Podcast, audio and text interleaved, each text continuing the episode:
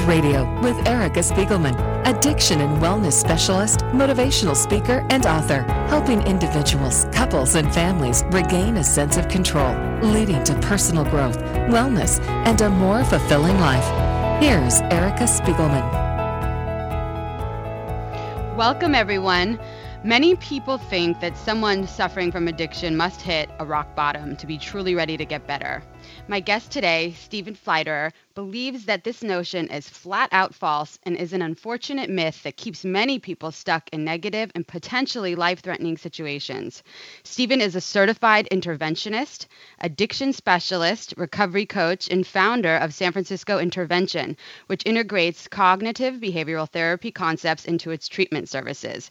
Stephen's here today and will share with us his personal journey that he took to become an interventionist and how he helps clients live full, healthy, and productive lives. Stephen, welcome to the show. So happy to have you with me today. Yeah, thanks for having me on, Erica. Uh, so let's, I, you know, I was talking yesterday about rock bottoms and bottoms in general, and and really there's there's external bottoms like you know DUIs and getting fired from your job and a relationship ending, and then there's also so many internal bottoms, which personally I feel like a, lot of people relate to. I do too, of of just hopelessness and feeling like you know your life's falling apart and that that kind of like endless endless spiritlessness that we feel sometimes when we're in these behaviors um, and stuck in them so can you can you tell us a little bit about your opinion on bottoms and really when it's when people should you know get help yeah it's a really uh, interesting concept and you know it can be a, a positive um, to kind of hit a so-called bottom which a bottom can be different for every person. So um, I've gone into you know detox centers um, all around the country, and there are people that are on their deathbed, for example, and you know they're dying of a substance use disorder, and they just are not capable of connecting the dots that they're so close to the bitter end, and they mm-hmm. haven't so-called hit that internal bottom that you speak of. And then for me, um, I uh, ended up getting uh, into recovery when I was 21, a little over 10 years ago. And Amazing. for me, what happened was I, you know, embarrassed my family at a wedding. I was, you know, you know, drinking excessively in college, and you know, really pushing the edge. And it just kind of something clicked. And um, I don't know if you'd call that a bottom or a high bottom or whatever. It's just a, a place where I was open to trying something different.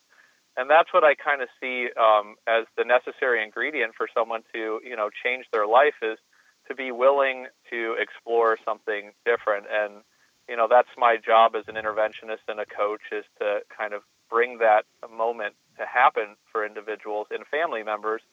Um, so I, what the danger obviously with rock bottom is for some people that could be the bitter end and, and actually dying or I got yeah. a call. It comes fresh to my mind that you know I, I had a call where he said, "Let's wait to do an intervention and see what happens." And I get nervous when people say, "Let's just see what happens and hope things get better." And in some some mm-hmm. situations they do, but in this case, it was where I got a call and, and the person had been in a tragic accident and ended up in a coma because mm. they just wanted to see, you know, what was how things were going to fall, or waiting for things to, you know, get worse or something like that, or someone to have. Uh, like a, a moment of clarity, and that was that didn't happen because the person ended up, you know, being in a tragic accident and getting in a coma.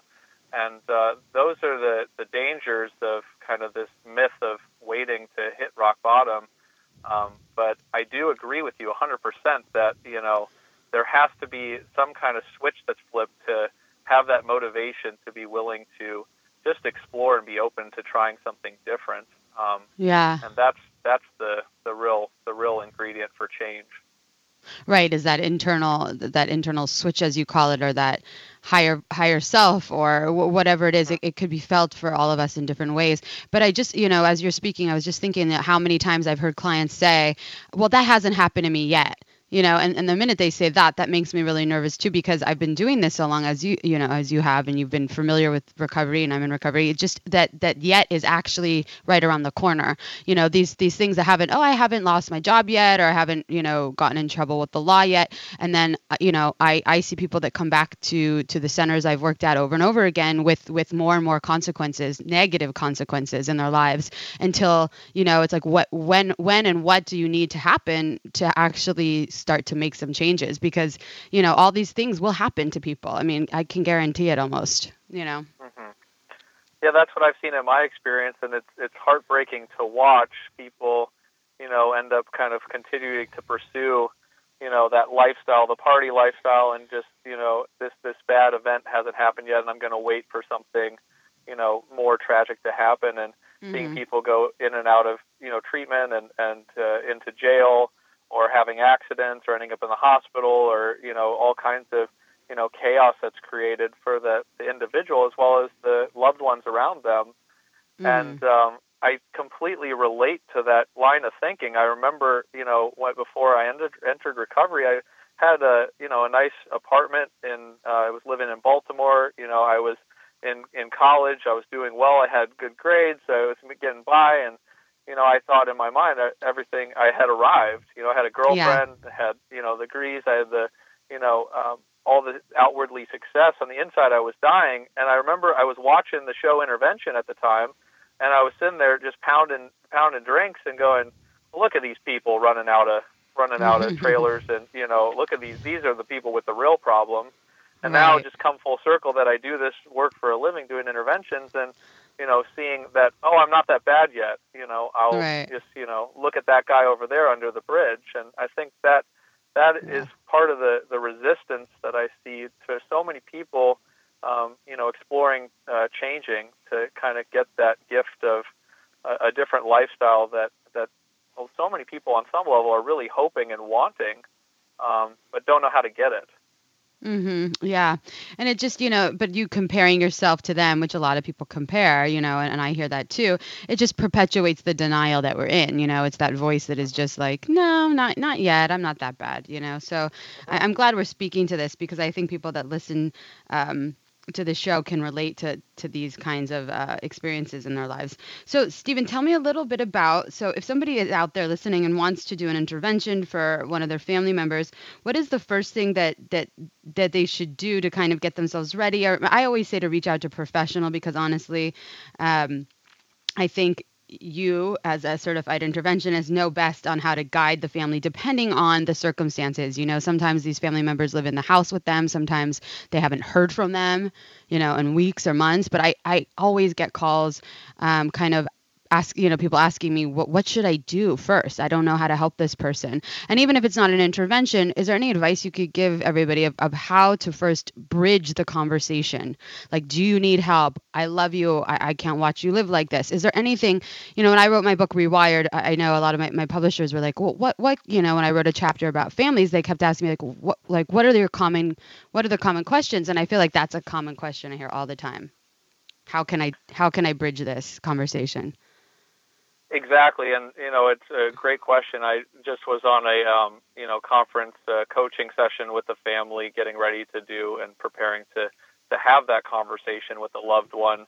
And what I tell people that you know they're feeling stuck, they're feeling hopeless, they're feeling frustrated. You know they've kind of tried many things and and are kind of feeling trapped and really wanting to change. And their loved one who might be in the throes of a, a destructive addiction um, you know, is not ready for that change. So it creates this real um, unhealthy, challenging dynamic, um, especially mm-hmm. if you're living in the household. And what I, I always say is the first step is to gather more information, to, to mm-hmm. get educated, to reach out to a professional just to have a consultation and an assessment um, yeah. to come up with a plan how to move forward. And now that's not necessarily always a formal intervention. There's a lot of other pathways to change, um, you know, through getting your own coaching um, as a family member, through, you know, exploring different, you know, treatment options that are out there. And then, mm-hmm. of course, you know, in a situation where, uh, you know, formal intervention is indicated, getting information about that. There's so much misinformation in the general public about intervention right now that there's yeah. many different types, for example, many different types of modalities um, and approaches. And just to simplify that, um, you know, to, to answer your question most directly is to I completely agree with you uh, to reach out for for some kind of help with a professional to to get educated on the various pathways forward.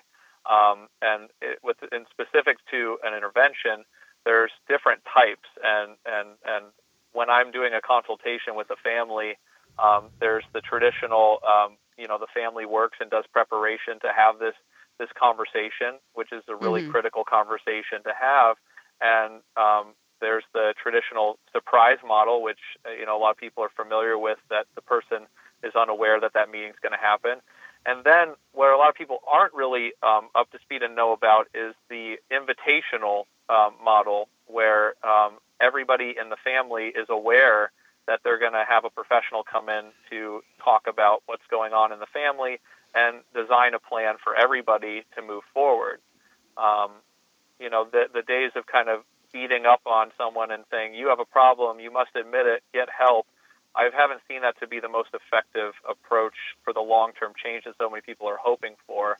Um, uh-huh. What I've seen is that everybody in the family being willing to make changes um, mm-hmm. for the whole family to move forward, or um, in the case of a company or something like that, everybody willing to do their part to, to support change in a positive way um, is a, an effective approach, especially long term. Um, and that's a lot less aggressive because a lot of people get nervous just in general mm-hmm. with the word intervention. They think it's going to be some like hostage negotiation. And yeah, that's not always the case. And a lot of times there are crises, and I do do that um, crisis intervention where the goal is to get someone into the appropriate care as soon as possible. Yeah. Mm-hmm. And but there's a lot of listeners, I imagine, that are their family member or themselves. They're in what's that gray area, and mm-hmm. you know mm-hmm. we diagnose substance use disorders on a continuum now, um, from mild mm-hmm. all the way to severe. And when I entered um, recovery myself, I was probably on the mild end of the spectrum. Um, and I feel grateful that I was able to explore something different and make the change early because I have the life I have now.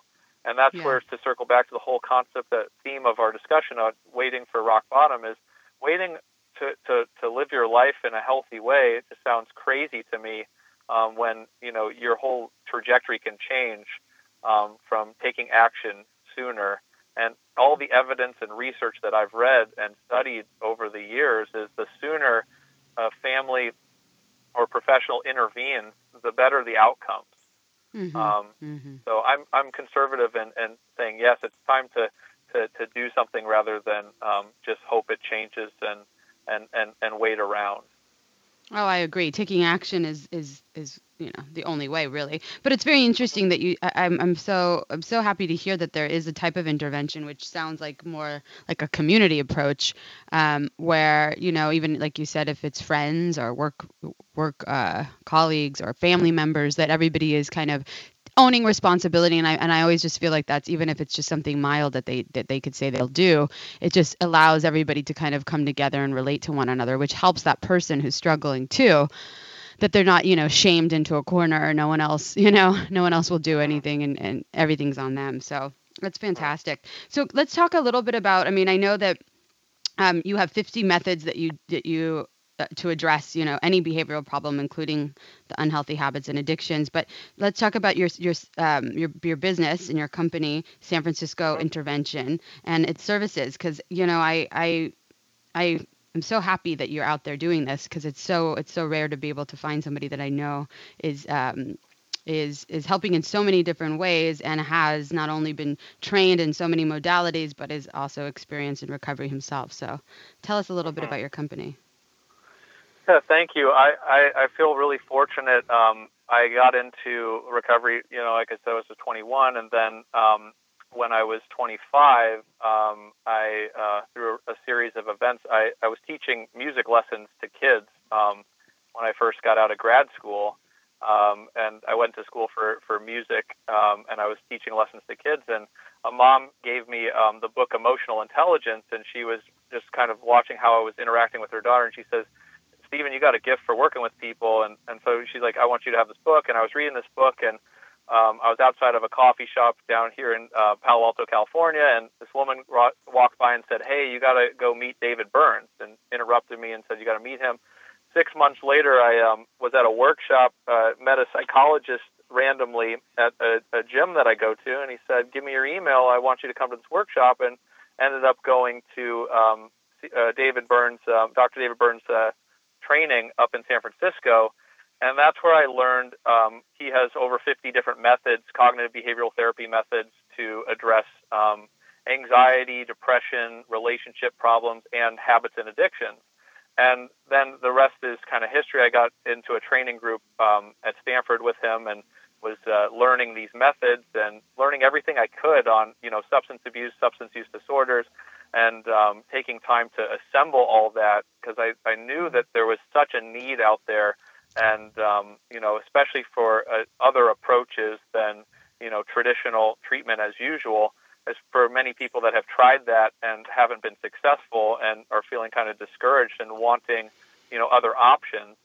And so mm-hmm. San Francisco intervention became came alive when I, I moved to San Francisco uh, last year, and I took everything that I had learned and put it into um, the different services that I offer, and um, I can spell some of those out. One is the assessments, uh, coming in mm-hmm. just to get more information, um, learn about the, the problems that are going on, and have a recommendation on how best to move forward. Um, whether that's mm-hmm. working with me or someone else that has the skills and training to, you know, move that person forward. So you could um, refer. Another, yeah. And mm-hmm. referring that person to the appropriate um, level of care and provider. Yeah. Um, so many people feel lost on where to start, and there's so much information and can get kind of anxiety provoking just typing things into Google these days. Um, and then uh, the other services is doing coaching, um, which I really enjoy doing for those that are motivated and you know really wanting change and kind of feel maybe stuck in their recovery. They might be been in recovery for a little while, or they're really wanting to get into it, and that's when using these 50 methods um, are really effective for some people that you know they might have some anxiety or relationship challenges or other habits that they have picked up and want to address those.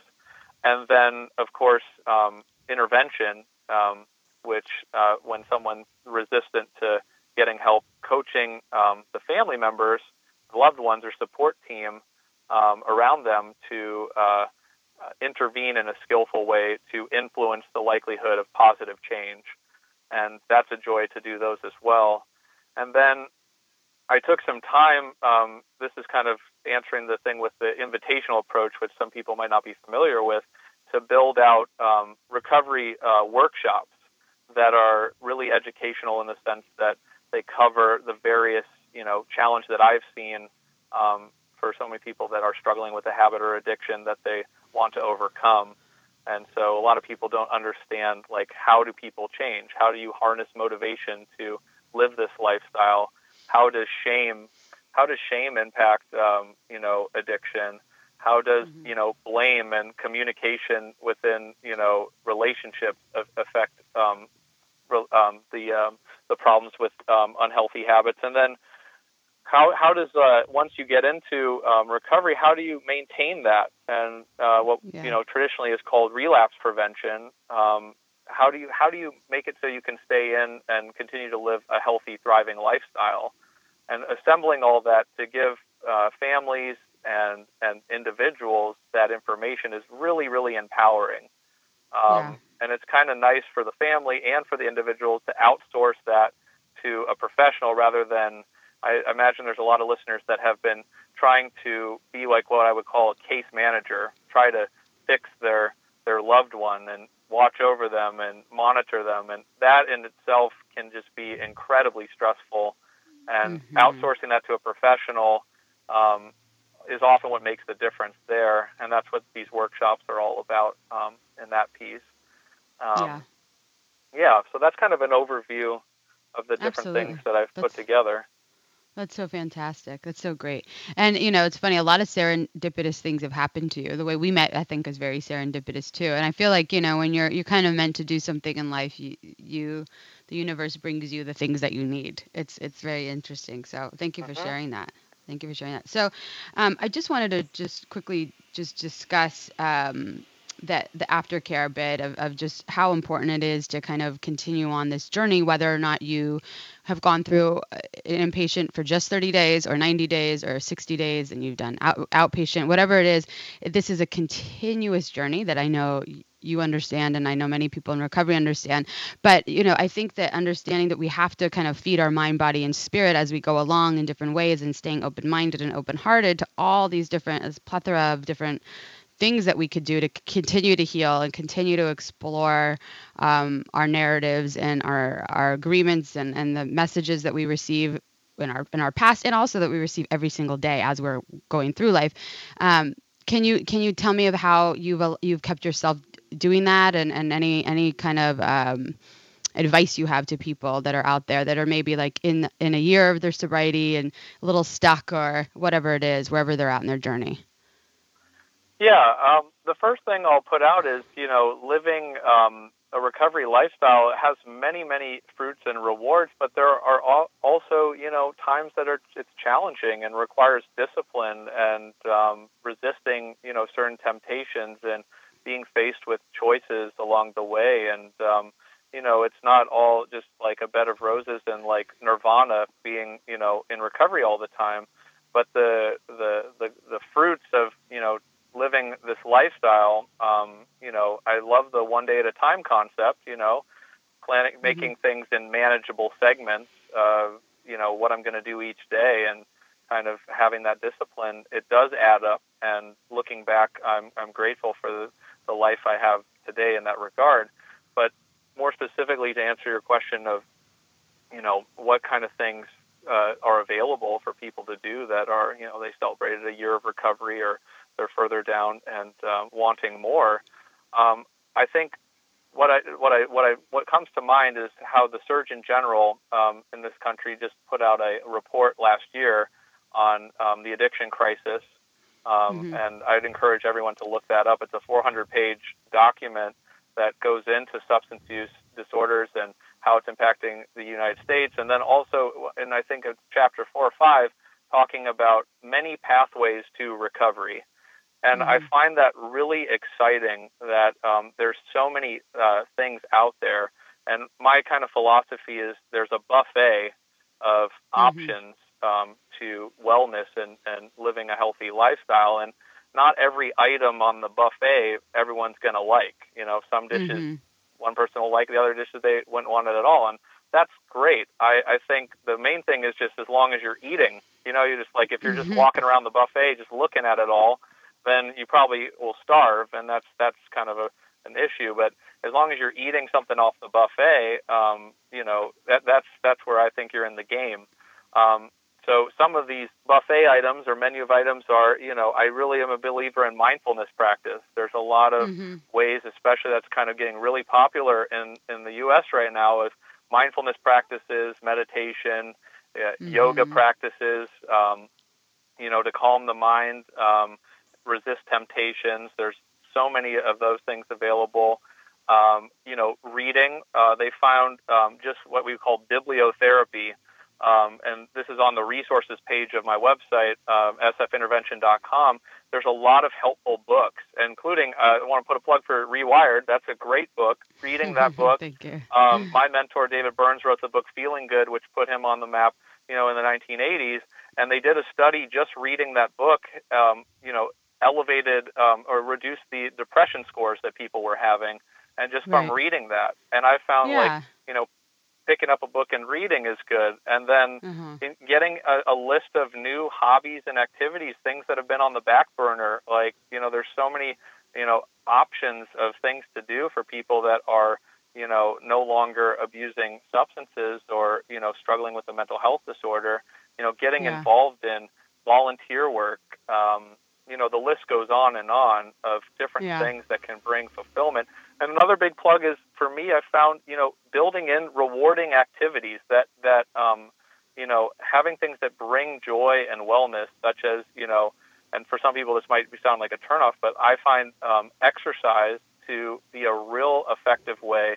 Going outside, getting some sun, getting some exercise, um, and you know, one of my big things is I, I like to to sit um, in in a warm bath or a hot tub to to to relax. And I put this out on the education section of my website of what are some good coping healthy strategies um, mm-hmm. versus the ones that kind of you know might be immediately like smoking a cigarette or something like that or or, or mm-hmm. these other shopping or things that kind mm-hmm. of feel good mm-hmm. for a little bit but ultimately don't take us down the path we want to go and yeah. um, that's been really effective too and um, you know it's kind of exciting that you don't have to do all of it at once, but just picking a few things each day, you know, yeah, um, Mhm. can be helpful. Yeah, you're you're you're the the list you just uh just just just said the coping skills is is exactly what I do too. Literally, Mhm. at the exercise, the bath, uh, you know, music, being quiet, cooking, you know, uh, visiting friends or neighborhoods. You know, there's just there's so much. There's so much, and I I appreciate you saying that. And it does take time to kind of build that muscle of mindfulness to just say, hey, I'm not going to go for the cigarette, or I'm not going to go for buying something else online or eating uh, 10 cookies you know let, let me think about this and think about some ways which i could think about my future self and and be compassionate to my future self because i know that i'm not going to be happy if i smoke that cigarette or eat 10 you know 10, 10 cookies so it's it is just a way of, of thinking and um, i appreciate you sharing that stephen let's just give our audience uh, the best way to get a hold of you really quick and uh, thank you so much for coming on Okay, that's fine. There's um, they can uh, people that want to reach out um, can go to sfintervention.com, and there's a contact page there. And then there's also um, the best way is to contact the 1 800 number, which is 1 800 868 6173. Okay, fantastic. And we'll we'll have all your information available um, under under your name and under this interview. So thank you so much for coming on with me today. You're listening to Rewired Radio on Radio MD. I'm Erica Spiegelman. Thank you all for joining us today and stay well.